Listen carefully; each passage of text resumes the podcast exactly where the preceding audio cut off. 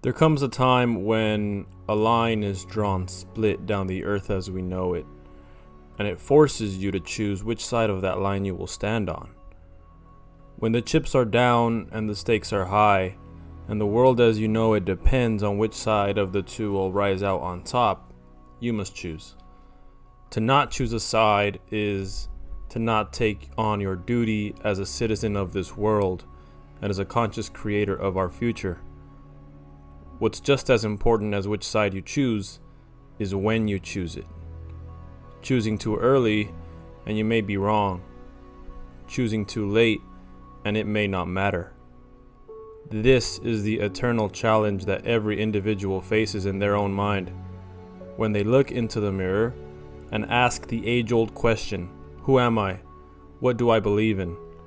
Which things on this earth do I value? What will I not let be taken away from me? My family, my house, my religion. Many today do not have the answers to these questions because they have been told the answers without ever asking themselves the questions. And in believing the answers that have been given to them is an answer in and of itself. You do not believe in anything worthy enough to be believed in because you have let them tell you what to believe. The man in the middle does not choose a side.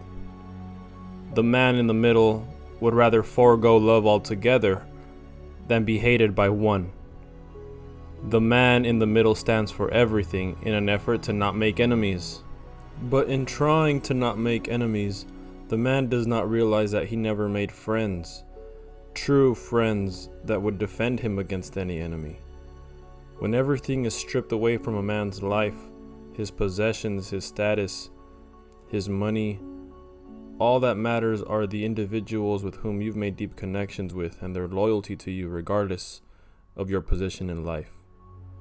The effect you have on people is the most valuable currency there is, and rarely, if ever, does the man in the middle, the man who risks little with his words and risks nothing with his actions, have a deep and true effect on the people around him it takes a man of certain valor, firmness, and conviction to affect people in a way that will make them realize how important it is to stand up for something you believe in, even if it is the slightest of things.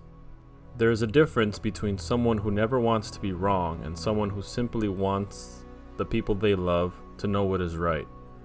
Because the truth is the only constant that exists in this universe, and by association, if you know the truth, then you will have an anchor point, a cornerstone from which you can then build a great, great life.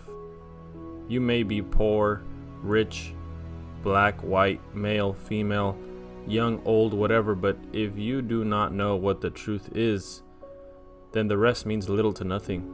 You will be unhappy, resentful, regretful, envious, materialistic, shallow, bitter, godless, lost, and empty. These feelings have little or nothing to do with the riches or perceived status of man. These are feelings that man will perhaps not disclose for fear of being exposed. These are feelings that must be dealt with inside, in his heart and in his mind, as he comes face to face with his own reality of who he is, who he's been, and who he is meant to be. The man in the middle hardly ever deals with this journey, for there is no need as long as he is comfortable, has his basic necessities taken care of, and is able to practice the freedom that his mind can conceive, he will never need to journey into the deepest parts of his soul. The man has been lulled into a deep trance where he can live normally, feel normally, think normally, for all he knows. This trance is quite common nowadays to those who have never bothered to question their reality and the reality of those around them before them, and after them. You may not have all the answers, yet you may never need them. For the mere act of questioning the answers that have been given to you is what sparks your intellect and allows a man to break free from the psychological limbo he might find himself stuck in. The man in the middle may never feel the need to break free from anything. His sense is so dulled by now that he may not realize when he needs to feel, to think, to speak, or most importantly, when he needs to act. Acting is the hardest of all. for it requires speaking, and speaking requires thinking, and thinking requires feeling. All of the mentioned factors must be in tune, in harmony, in order for the correct action to occur. This is why the powers that influence society and in turn each member of society's psyche first attempt to strike at the heart of man, the feelings. If you can conquer man's feelings and lure him into your frame, your world, your reality, your rules, and your laws, then there is no way he can speak or act against your power. You have ruled his feelings, and feelings are the root of it all. Feelings dominate our inner energy and produce the thoughts that we have, the words we say, and the actions we take. As long as you have control over your feelings, then you will be able to control your thoughts, words, actions, and as a result, your life. These are industries fully and solely committed to controlling not only our minds, but our feelings, our hearts, making man feel dependent, unworthy, needy, not enough, insufficient, and lost. These industries, however, also offer a very enticing reward for one who plays their game and climbs the levels within it.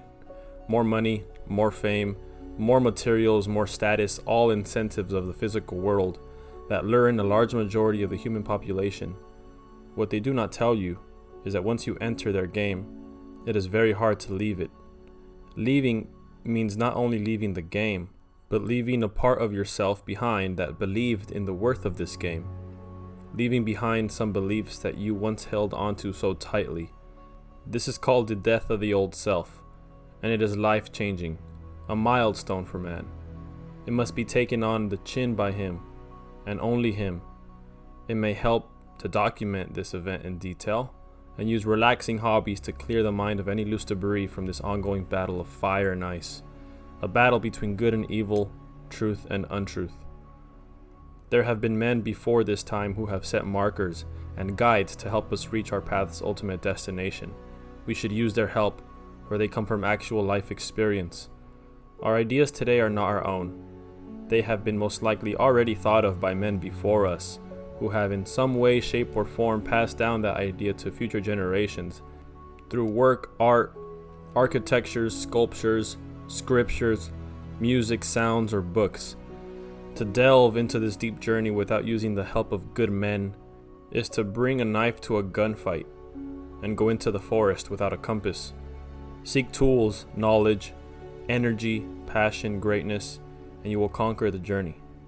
The man in the middle exposed in all of the lukewarm reality he embraces, is not a man that people admire or follow. They may admire certain aspects of his life or certain successes or follow a certain habit he praises, but they will never follow the man himself.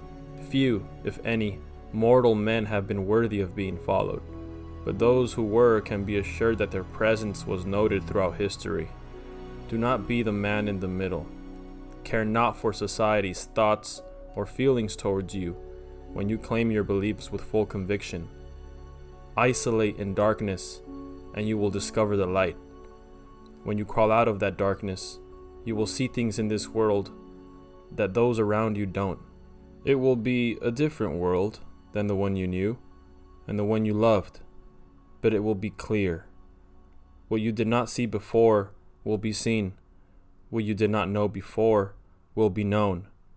What you did not feel before will be felt, and you will be at peace as a messenger of truth and a man in the light. Do not be the man in the middle. God bless.